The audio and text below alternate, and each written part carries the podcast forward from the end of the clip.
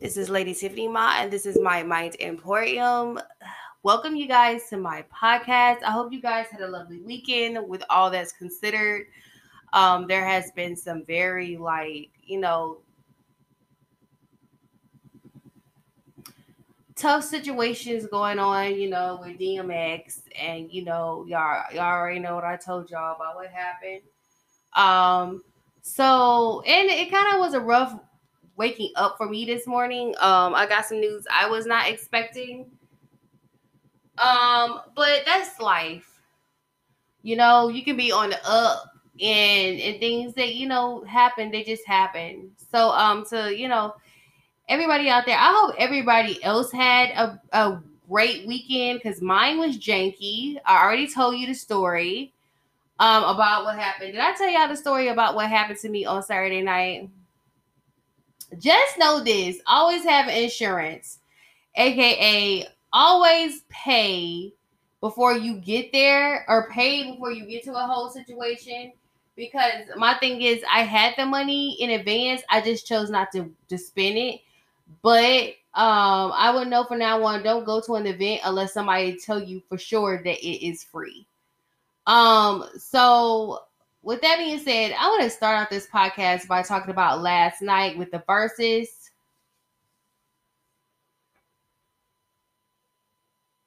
Our yard ain't gonna ever look cute.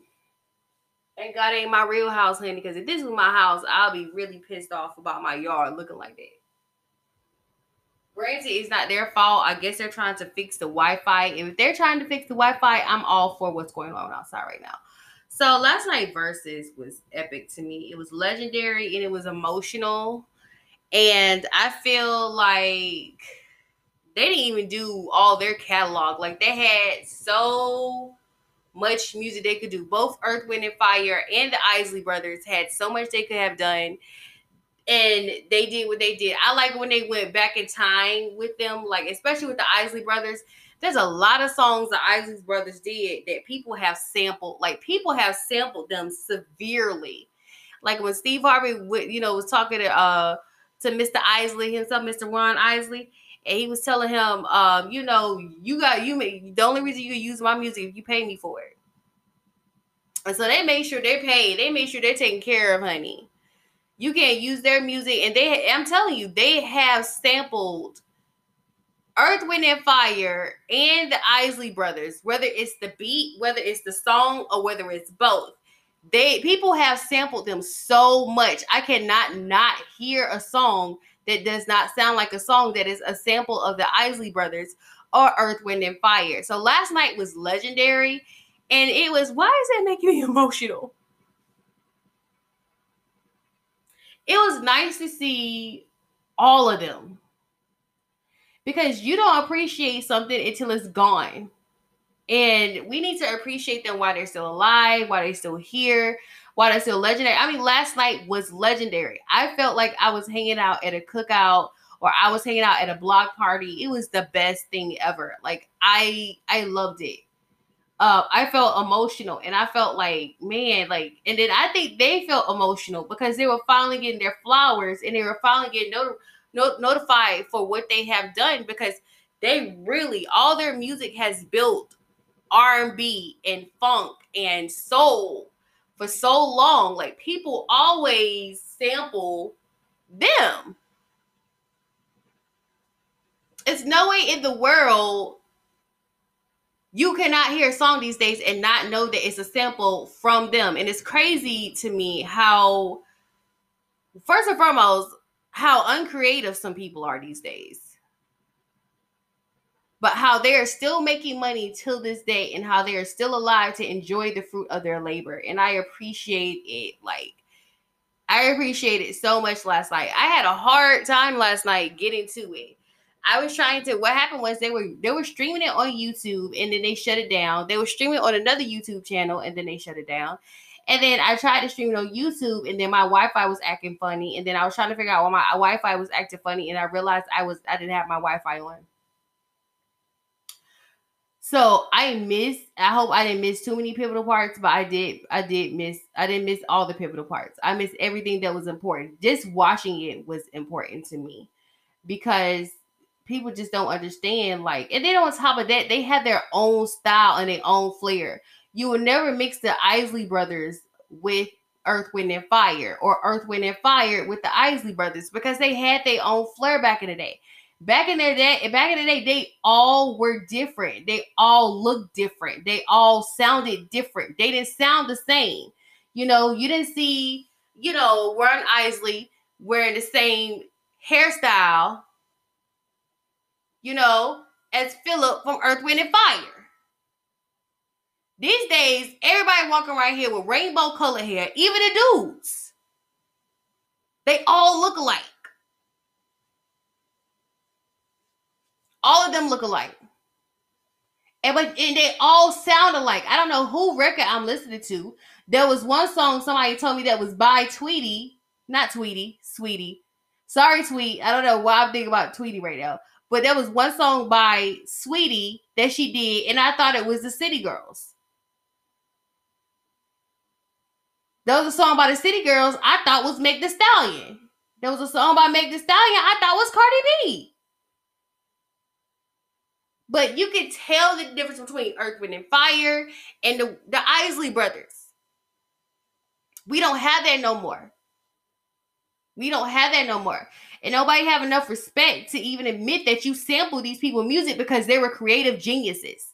And and, and the, the the fact that man, it's just oh, the playing the guitar, having talent, period.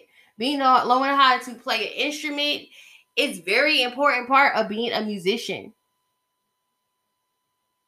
They are actual musicians. Okay? They could get on a keyboard and play music. They could get on they could they, they could do that. They don't they didn't even need the backtrack. Okay? But they just had it there. It was that last night was epic.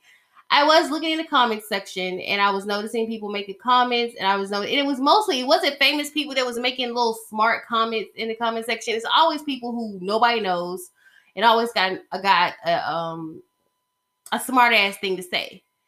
And I noticed people talking crap about Steve Harvey and people don't like Steve Harvey. I don't too much. I'm not a Steve Harvey fan personally myself, but I think they chose the right host because one, he can go back with them. He ain't gonna sound stupid like somebody who's in my generation or younger who'll be sitting there talking to them like, oh yeah, uh Biggie sampled that. Or oh yeah, Six Nine gonna use that. No, you you they had somebody who actually lived during the time when these men were popping and wearing these outfits and was on stage and creating magic. And I thought it was appropriate, very appropriate for Steve Harvey to uh, be the host. I don't see nobody else hosting that besides Steve Harvey. I don't care how much you how what I don't care how, how you feel about him. I felt like he was perfect. The fact that he was sitting up there in an Easter suit and a hat made my day. it was like uncles sitting in the backyard having some cigars. That's what it was like. And I think Steve Harvey would be someone who understand and appreciate and grew up in a time that will understand the Isley brothers and Earth, Wind, and Fire. Somebody my age would say something stupid. Like Steve Harvey probably actually lost his virginity to their music. that those were his days, man. That was back in the day. So those were his days. It's the same thing. Like you know when I come on here and I talk about B2K and I talk about how things were when I was in high school. Those are my guys. Those that's my back in the day. Pretty Ricky, B2K, all of them. Those are my guys. Those are my back in the day type of guys because they represent me being a teenager, growing up um, understanding things, getting to know people, you know, having crushes and don't know how to express how to do it. And you always have that song playing back ahead. The soundtrack of Steve Harvey's life is Earth, Wind, and Fire and the Isley Brothers. And when he said, Man, growing up, I want to be these dudes. That's the kind of influence that musicians are supposed to have on people. In the back of my head, I'm like, shoot, I want to be like that when I'm age, just still like be able to be on stage and to to enjoy my flowers while I'm living. That means everything. So I think Steve Harvey was a very perfect choice. DJ Nice, he did his thing. He did a good job. I love his transition. I love the fact that he transitioned into music that people did not know were by the, the Isley Brothers and um Earth, Wind, and Fire. And I'm when I say people, I'm talking about people probably my age or younger who don't know that, you know, the Isley Brothers and Earth, Wind, and Fire did a lot of music. It was crazy, like what we associated with songs by Earth, Wind, and Fire. Like all I saw was Drumline with one song with um Earth, Wind, and Fire. It was crazy how Steve Harvey was like, "You're the HBCU. Is no way in the world you went to an HBCU game and did not hear this song." That's true. Like y'all just don't understand. Like that was legendary. So I mean, regardless of what you feel about Steve Harvey, he was the perfect one to be up there to host it. I don't see anybody else doing it. There's nobody who's a millennial with who would, would be able to relate. And matter of fact, a millennial will probably offend the Isley brothers and um, Earth, Wind, and Fire, and would not be able to appreciate them as much as Steve Harvey because Steve Harvey has been appreciating these artists ever since the day he started comedy. And he was complaining about the hip hop then, and the rappers then were more creative than the rappers now. So that that that going back in the day and him talking about stories of what happened when he was listening to this song and that is how you're supposed to host. He did his thing last night. I appreciate that. I know people didn't care for the fact that he was talking a lot, but my thing is it's like it will be the same way for you like uh, you know 20 30 years from now when you see your favorite artist and you like you have cognitive association with them. And you're like, man, I remember, you know, I got into an argument with my mom during this song, or I remember when this happened, or I remember when that happened. So that that was the Verzuz we needed. You know, you gotta appreciate you gotta appreciate the old to be able to go into the new. And I don't think people appreciate the old, and that's why nobody can appreciate the new because new just so new to where it's not even new anymore. I don't know how many R&B songs y'all done sample every 90s R&B song. I don't know what to do. It's like, geez, there's no producers that know how to do their own beats anymore. Hello. Y'all get creative, y'all. The only reason the reason why the Isley brothers and Earth, Wind, and Fire are legendary is because one, they didn't sound like each other then, and they don't sound like each other now. Now, my generation have a different like association with Mr. Ron Isley himself. You know, we all know that he was Mr. Biggs, and Mr. Biggs was always getting into it with R. Kelly. And uh, he eventually one time he he sent somebody out to beat up Omarion's ass. Omarion was messing with his daughter. And he was like, uh-uh. So Omarion got his butt whooped. And Raz-B, Little Fizz, and J Boog had to help him. they beat up Omarion really bad. It was awful.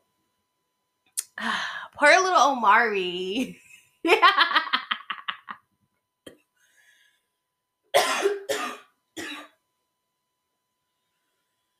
And I know a lot of people don't too much care for R. Kelly at this point because of what he's been accused of.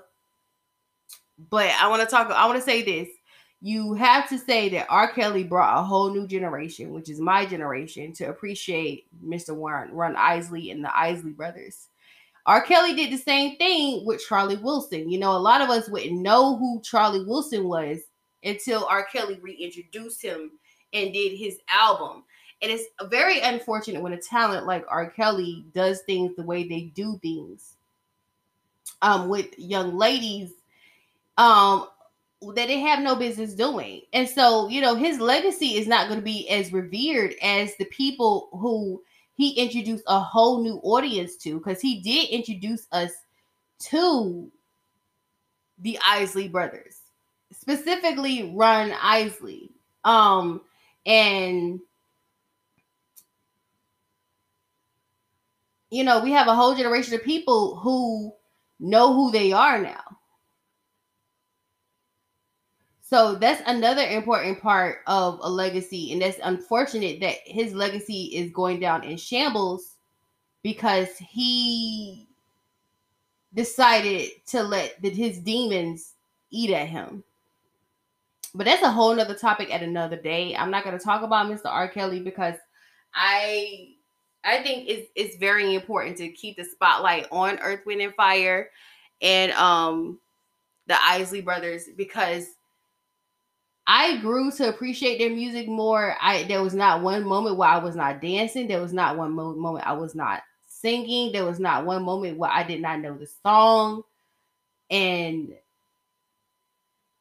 to me, I think we need to do more legendary Verzuz versus uh people who are not legendary Verzuz. Um because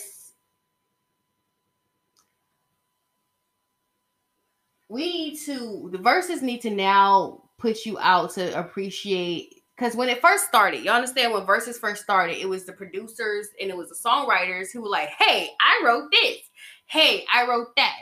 I remember the first Verzuz I saw. I didn't see the verse between Timbaland and um, Swizz Beatz, but I did see the Verzuz with Ne-Yo and Johntá Austin, and I have a whole new respect for Johntá Austin. I said I was going to talk about songwriters. I don't know why I didn't get to that, but I do want to talk about songwriters and talk about their catalog and what they wrote so y'all understand their catalog and what they wrote so y'all can have a whole nother appreciation for them.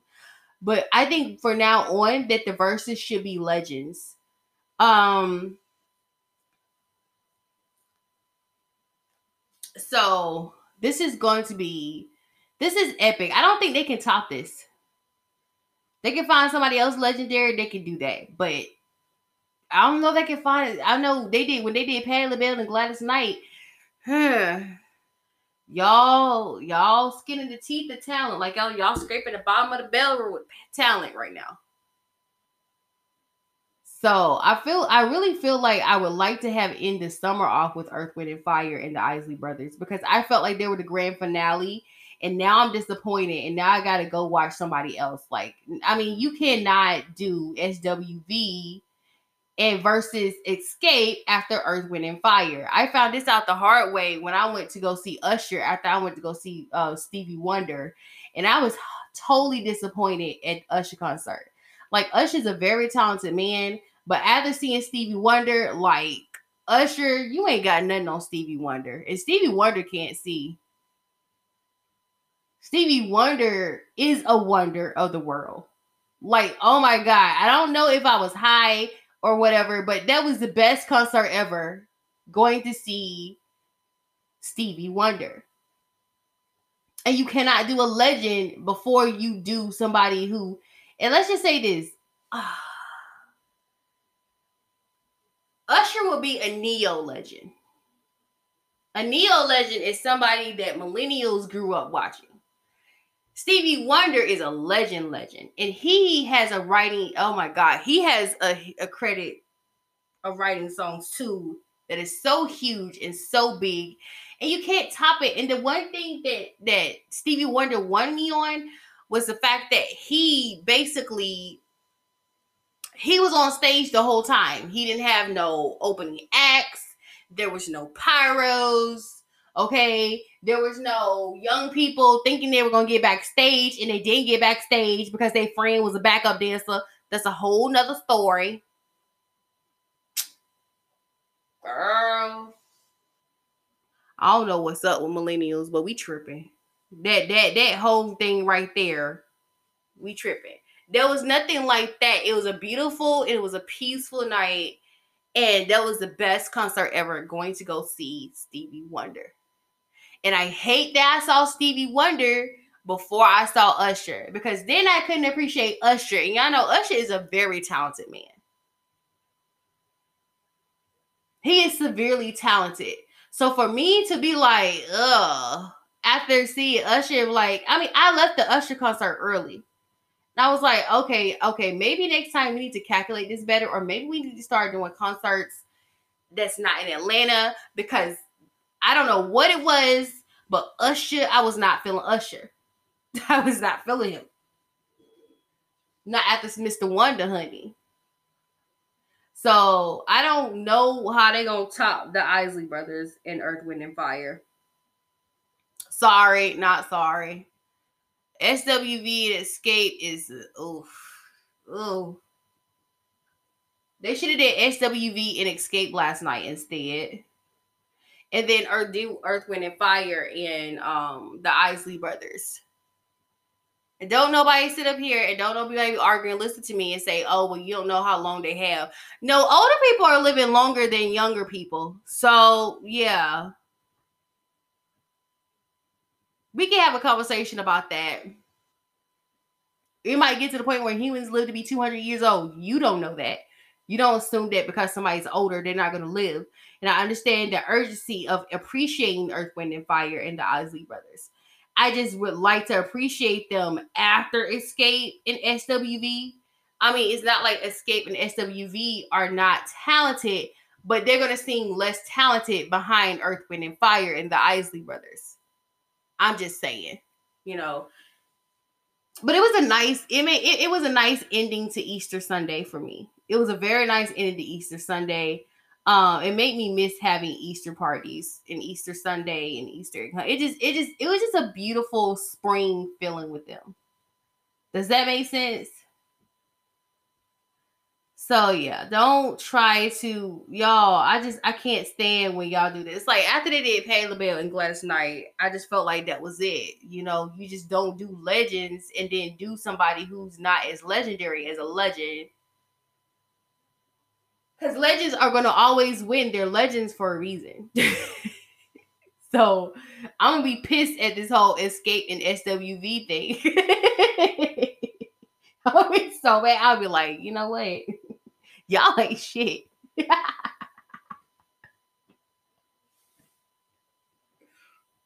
mean, y'all really thought y'all doing something with them runs, honey. Mm-hmm.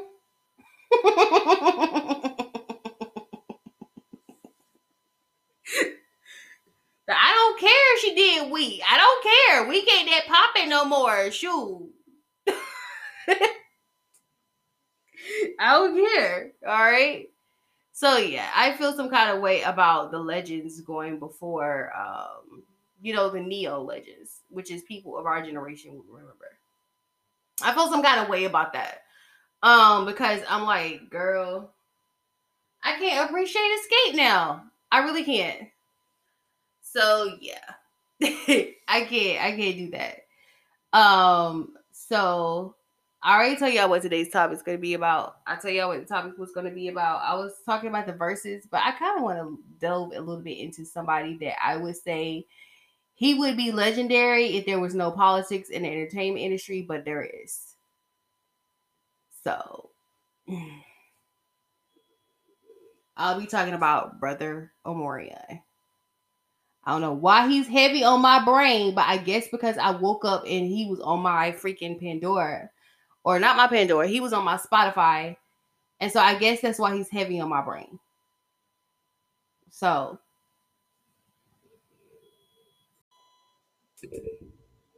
today the reason why I want to talk about Omarion is because I feel like I feel like the entertainment industry misunderstand him. I feel like um fans misunderstand him. I feel like he's just misunderstood, period.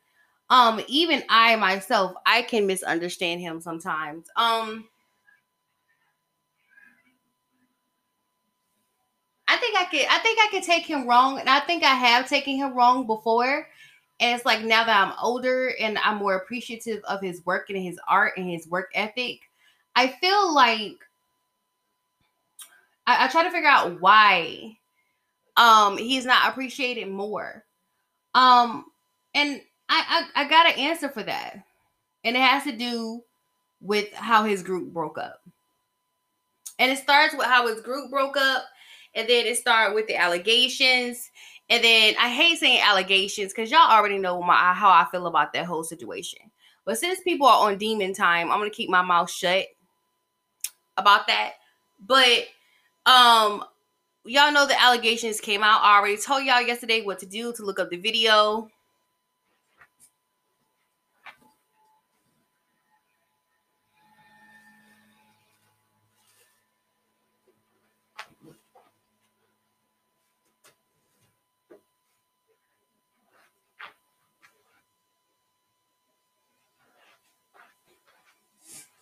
It seems like everybody outside is on demon time right now. I I don't know what's going on, but um, it just feels like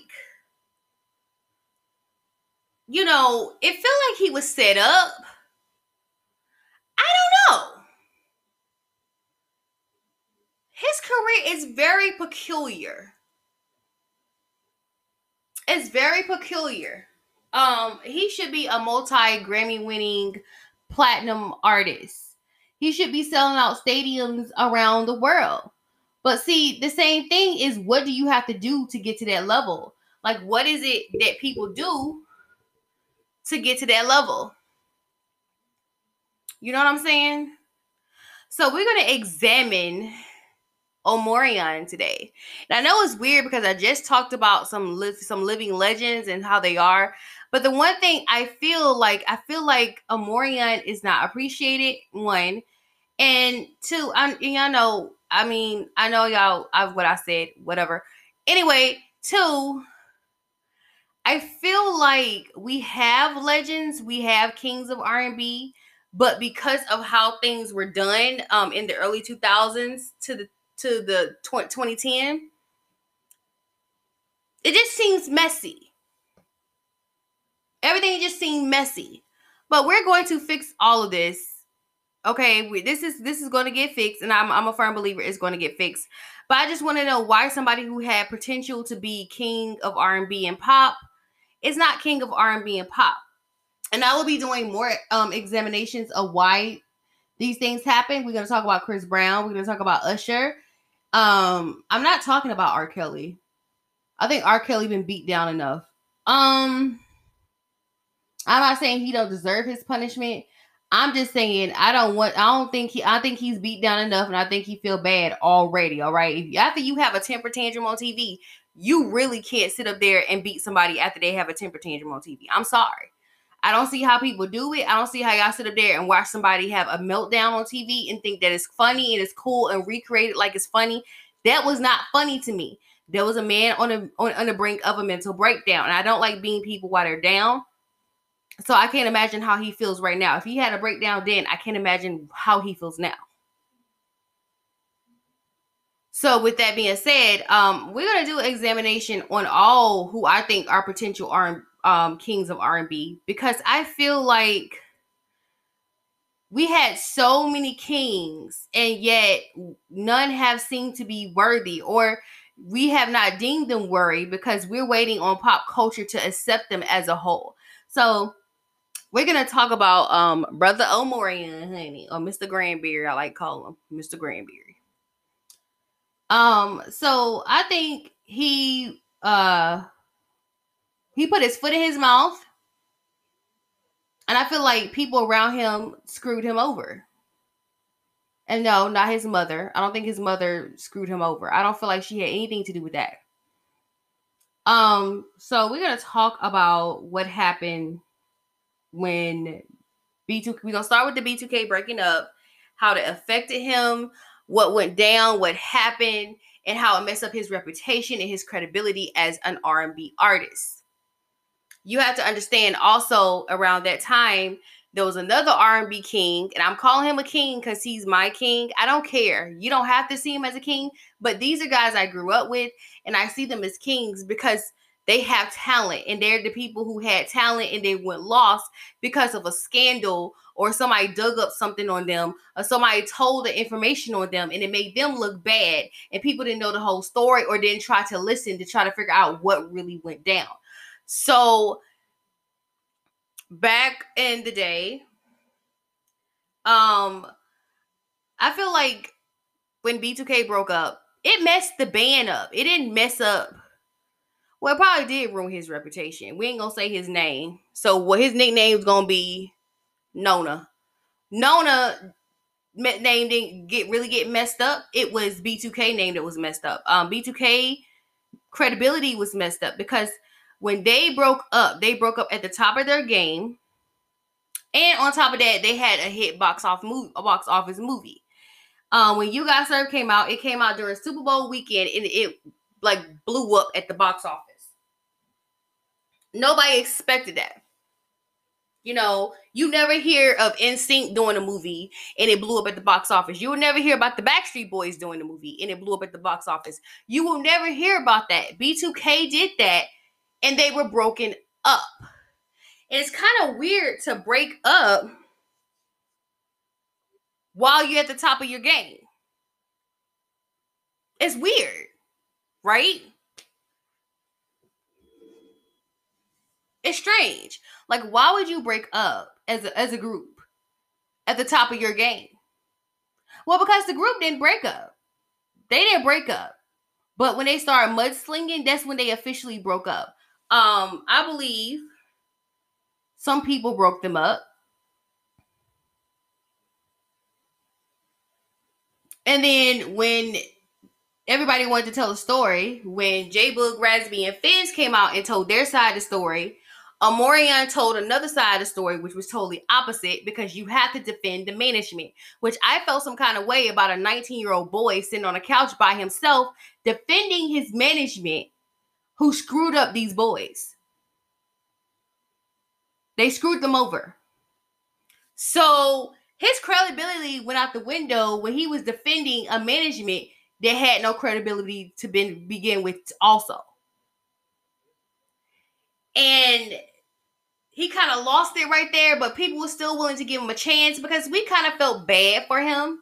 So when he came out with his first album, which was called Oh, of course we all bought his music, and we were hoping that some extent that maybe he will rekindle with B2K, but that never happened. He kept doing his solo album, he kept doing his solo work, and he kept it pushing and he kept it moving. But the other thing that hurt him was those allegations I'm not gonna tell y'all what the allegations were. Y'all already know what they were. Um, there was allegations that were made, and once again, because he was part of that management that those allegations allegations were made against, he defended them because once again, this is your management, this is your bread and butter. These are people who are helping you get to where you at, and so he defended the same management that his bandmate, his former bandmate Raz-B, claimed did these things and he had to defend them and he was giving i don't know who was the pr who was a publicist on this? Because i mean now like i said like, like now that i'm older and i'm in my 30s and i see how young omarion was and when he was saying those things he didn't think that there was any consequences or repercussions for calling somebody a name or saying somebody had a mental illness. Because he's young but the publicist was supposed to fix that, and the publicist supposed to come out and say, "Hey, you can't say that about somebody. You got to have proof and evidence. And what medication was he taking? And uh, all that, all that. You know, all that stuff. You know, you can't sit up there and just claim somebody has a mental illness. What he was psychiatrist, but he was young at the time, and he was just doing what management asked him to do. But that messed up his reputation. And when those allegations came out, let's be straight up honest. I'm gonna be honest with you, especially guys back in the day. Guys hated B2K because they lost their girlfriends because of these these guys. So guys were already going around saying that they were homosexuals. Yes, I use a politically correct term as homosexual. I'm on another app while I'm recording this, so I have to be politically correct in what I'm saying. Because they would call it uh slander. So bear with me. They came out and said that somebody, you know, that you know they were homosexual and they were saying they were homosexuals. They, I just know guys knew that something was off. We all knew that something was off, and when the allegations came out, of course, it was like not only was Omarion reputation kind of messed up, and the management reputation was kind of messed up. Raz messed up his reputation as well. And I'm not saying what he's saying is not true. What I'm saying, he messed up his reputation when they made him record a recantation. So they made him out to look crazy when he actually isn't a crazy person. So you have that as a whole as to why, once again, Omarion, who is a very talented man, he can dance, he can sing, he can he can play the piano. He's a very talented man. Why people did not notice his talent because of the allegations that were made against his management. Um, like I said, once again, PR instead of fixing it, they antagonize a victim. When you antagonize a victim, it does not make you look good. When you antagonize someone who claimed that they were abused, it makes you look bad. Even though people were just as mad at Raz-B as they were with Omarion, it makes you look bad. And then when people go back into to talking about this, everybody be like, why are you talking about this stuff that happened 15, 16 years ago? Because it still affects Omarion's career to this day. When B2K got back together, don't tell me y'all did not go to Omarion's comment section and call him all kind of homosexual slurs. Don't tell me you didn't.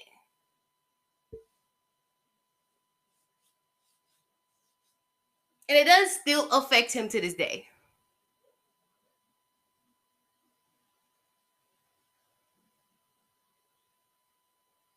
I don't know if the management he was part of, and I'm not gonna say their name, and I'm not gonna say that person's name because you ain't gonna get no lawsuits out of me because the million dollars you gonna try to get, this gonna go right over there with my loans, my student loans over there. So you can try and sue me or whatever. You ain't gonna sit up here and sue me for some shit that is public record. You cannot get rid of those videos. They're not gonna go away. People have you have have taken them down. People have copied and repaste that video. You can't do anything about that video. It is out there.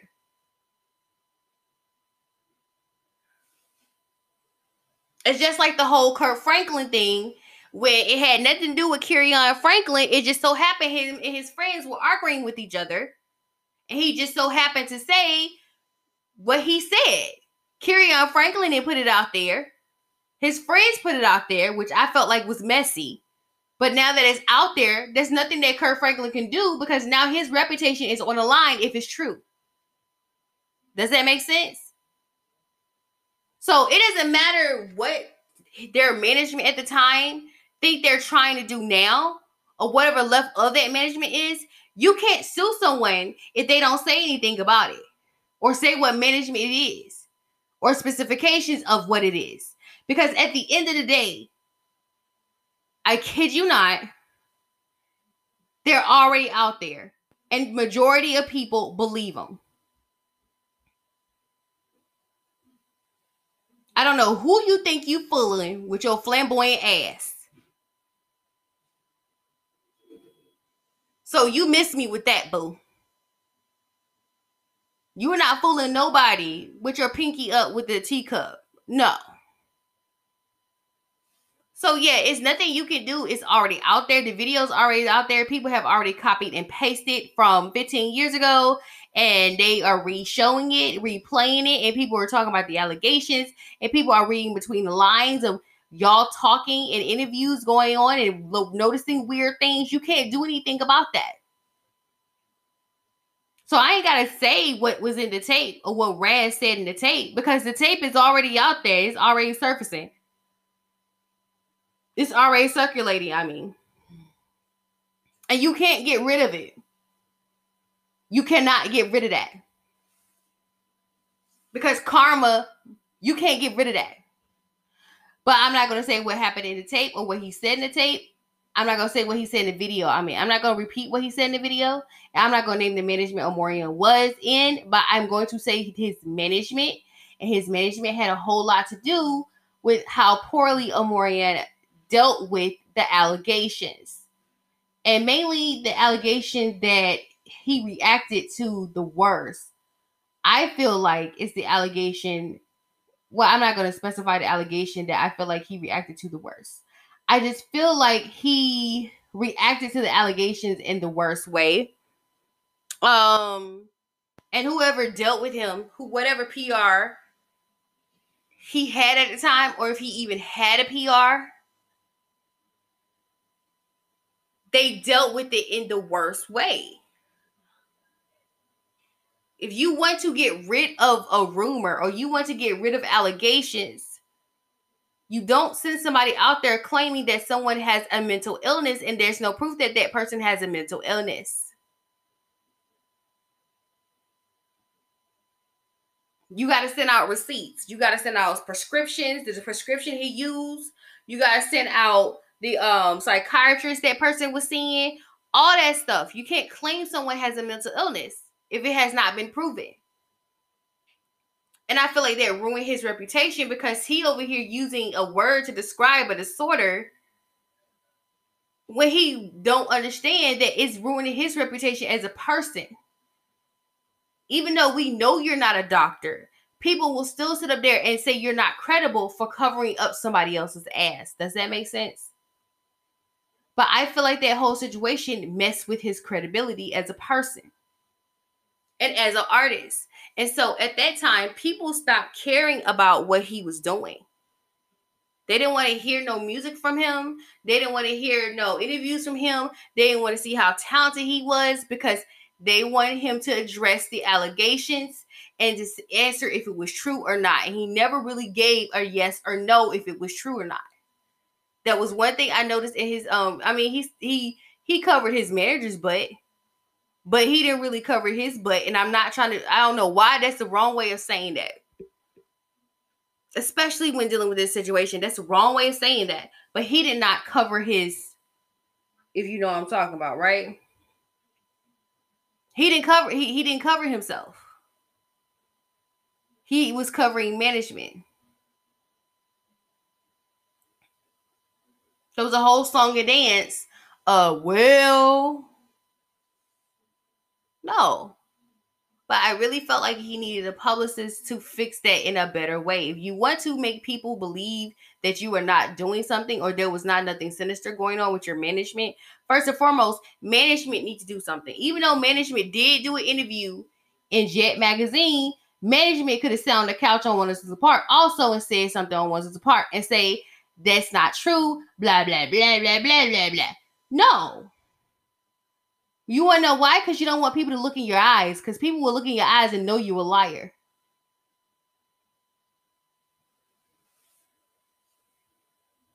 But if you weren't a liar, why can't you do interviews? Why can't you put out an official video saying that you did not do these things? That's what I don't understand.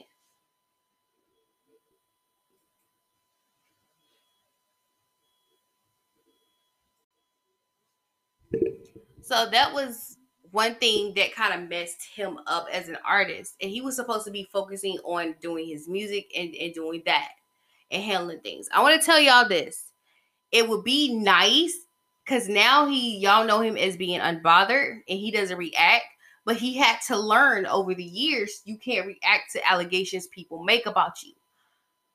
However, it would have been nice if he was unbothered even though we all know the, the story of those allegations.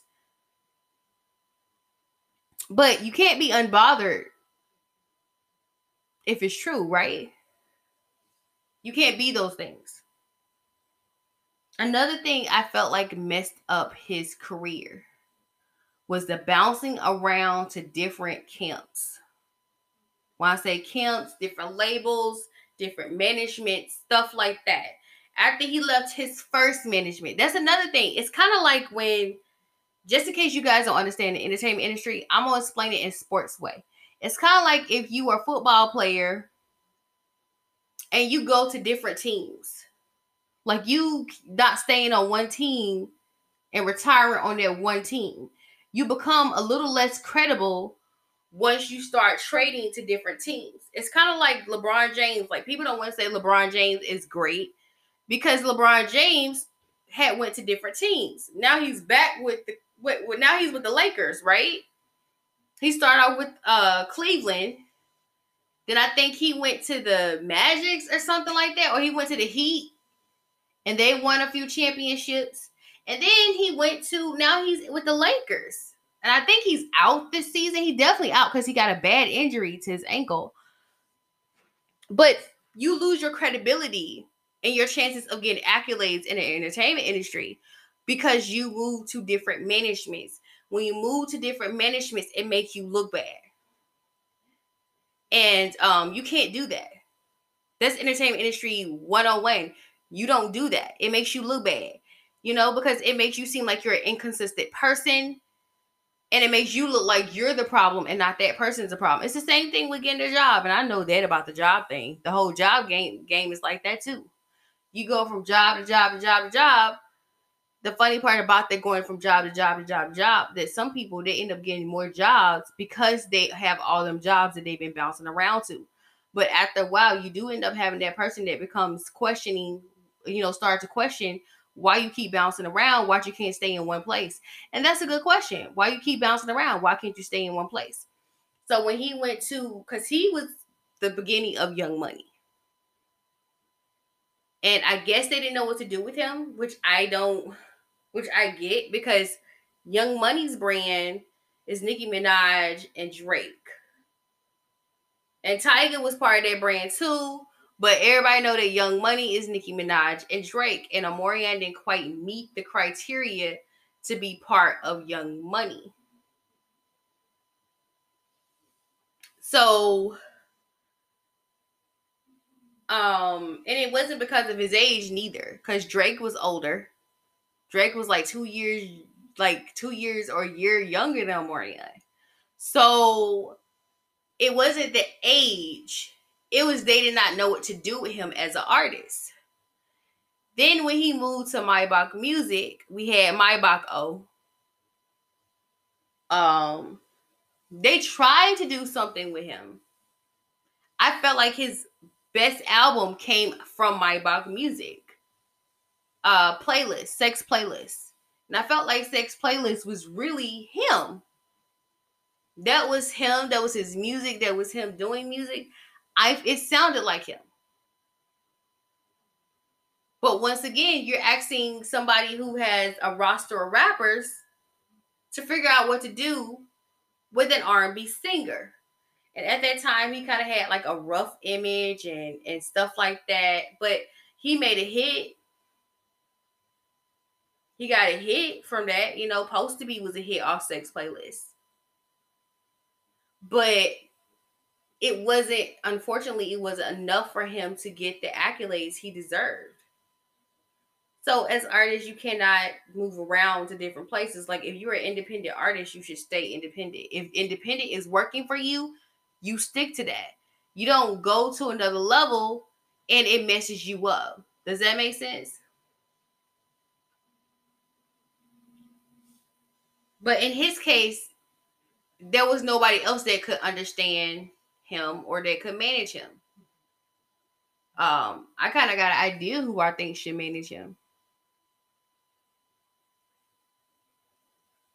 I don't know if this person would be a willing participant in being managed by you, but uh, or you managing him. I don't know if you will be okay with him managing you, but I feel like he would have been a great manager for you. Should I say his name? I just feel like this person will be a good manager for you. I feel like, okay, I'll go ahead and say it, and I ain't trying to be cynical or nothing. I think a good manager for Omarion would have been Raz-B.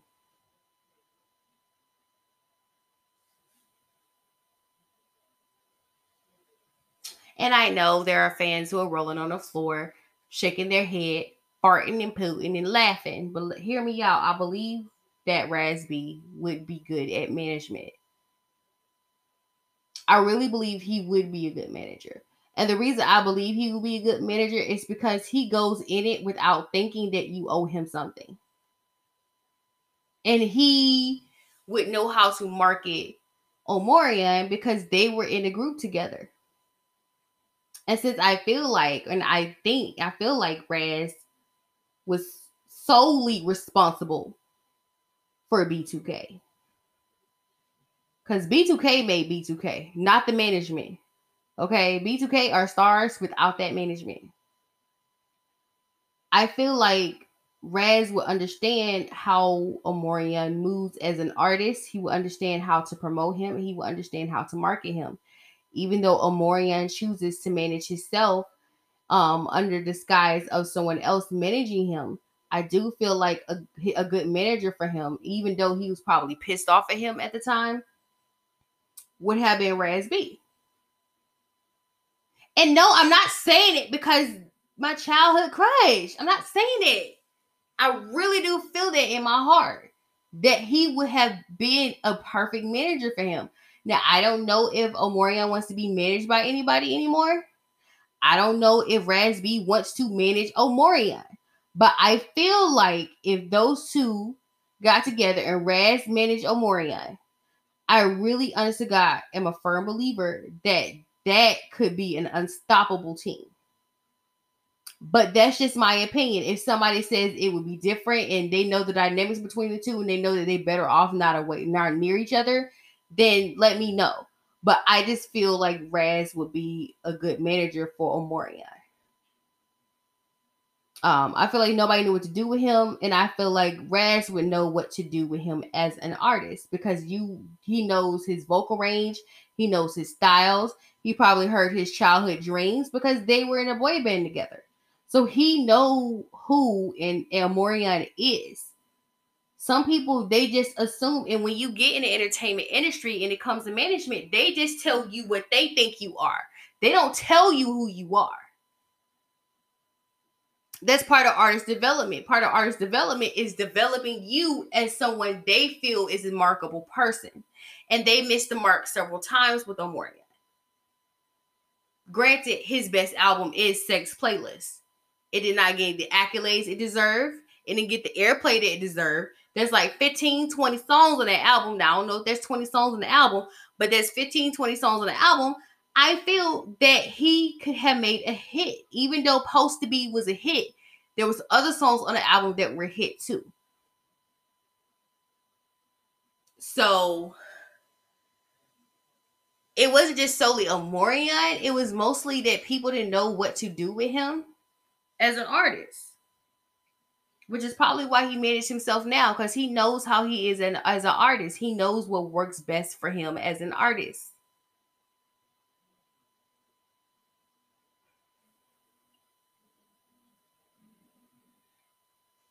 Is there a conclusion to this? I'm trying to find one.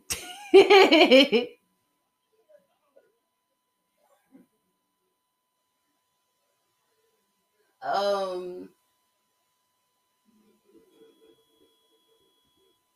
but yeah, I'm just saying with the allegations, with the the credibility going out the door, with the breakup, and with people um calling him a diva and he has not been proven to be a diva. I don't feel like he's a diva. Um and a diva is is a way of, of describing, you know, a prima donna. That's usually used for a woman, but people use that term to describe Omarion when he hadn't done nothing yet. I don't think y'all seen him at his best. And he still got his best inside of him. I don't care how old he is.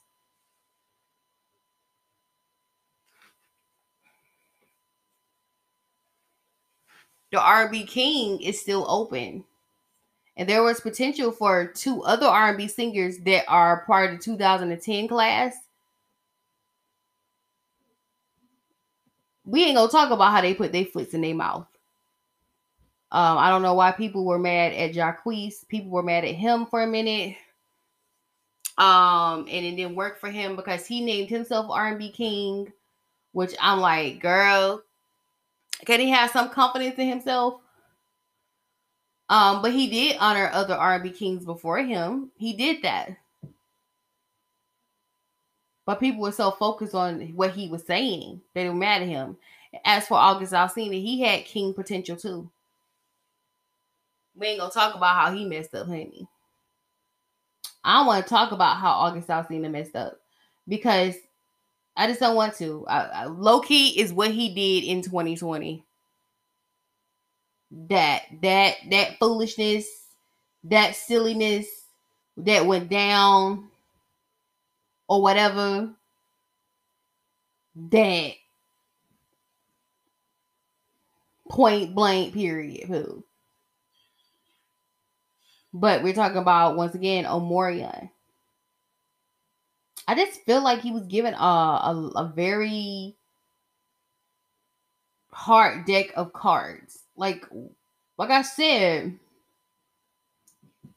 with that arguing and the, the pettiness that went on with the allegations and management telling him how to handle it and it was not handled properly which right now he's handling everything properly now but it took him to have years on him but i would tell anybody out there you want to be an artist and you want to be like an influencer or anything like that you can't be bothered by what people do. Like handle things like Beyonce handled things.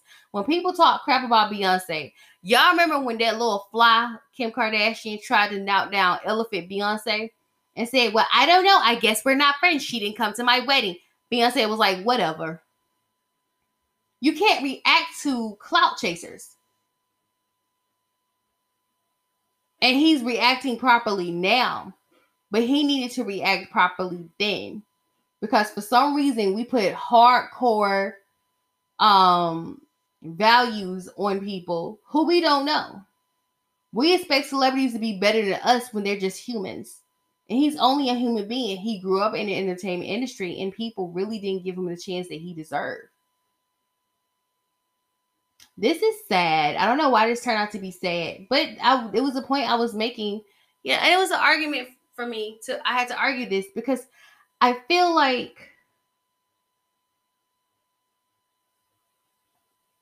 there needs to be understanding as to why. And a lot of times it's not because of the person in general. Sometimes it's how people handle you and dealt with you as an artist. And in Omarion's case, it's how people handled him and dealt with him as an artist. And did I said it before when I said that I felt like B would be a, a good manager for Omarion? I think I said it before. I'm not taking that back. I don't care if those two fight me. They're just gonna be fighting me shit. But that's how I feel.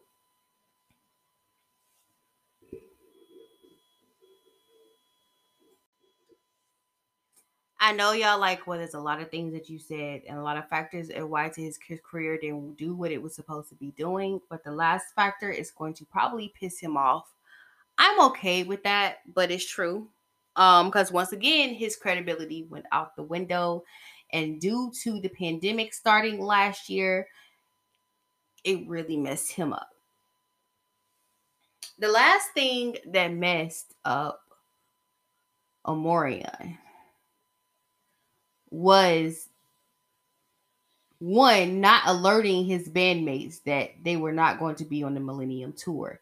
But not only that, because that within itself is disrespectful. Those are grown ass men. And when you're doing business, you at least pull a grown ass man aside. Granted, I think one special person was warned because he didn't really react to it. He was like, well, that's a duh. And when you think about it, when you listen to some of the things Omarion was saying, he was saying that that was the last time B2K was going to be doing certain songs. He low key was telling you that this is going to be this one tour. I see the bullshit of it all, and we're not doing this again. Because trust me, there was some bullshit going on around that tour.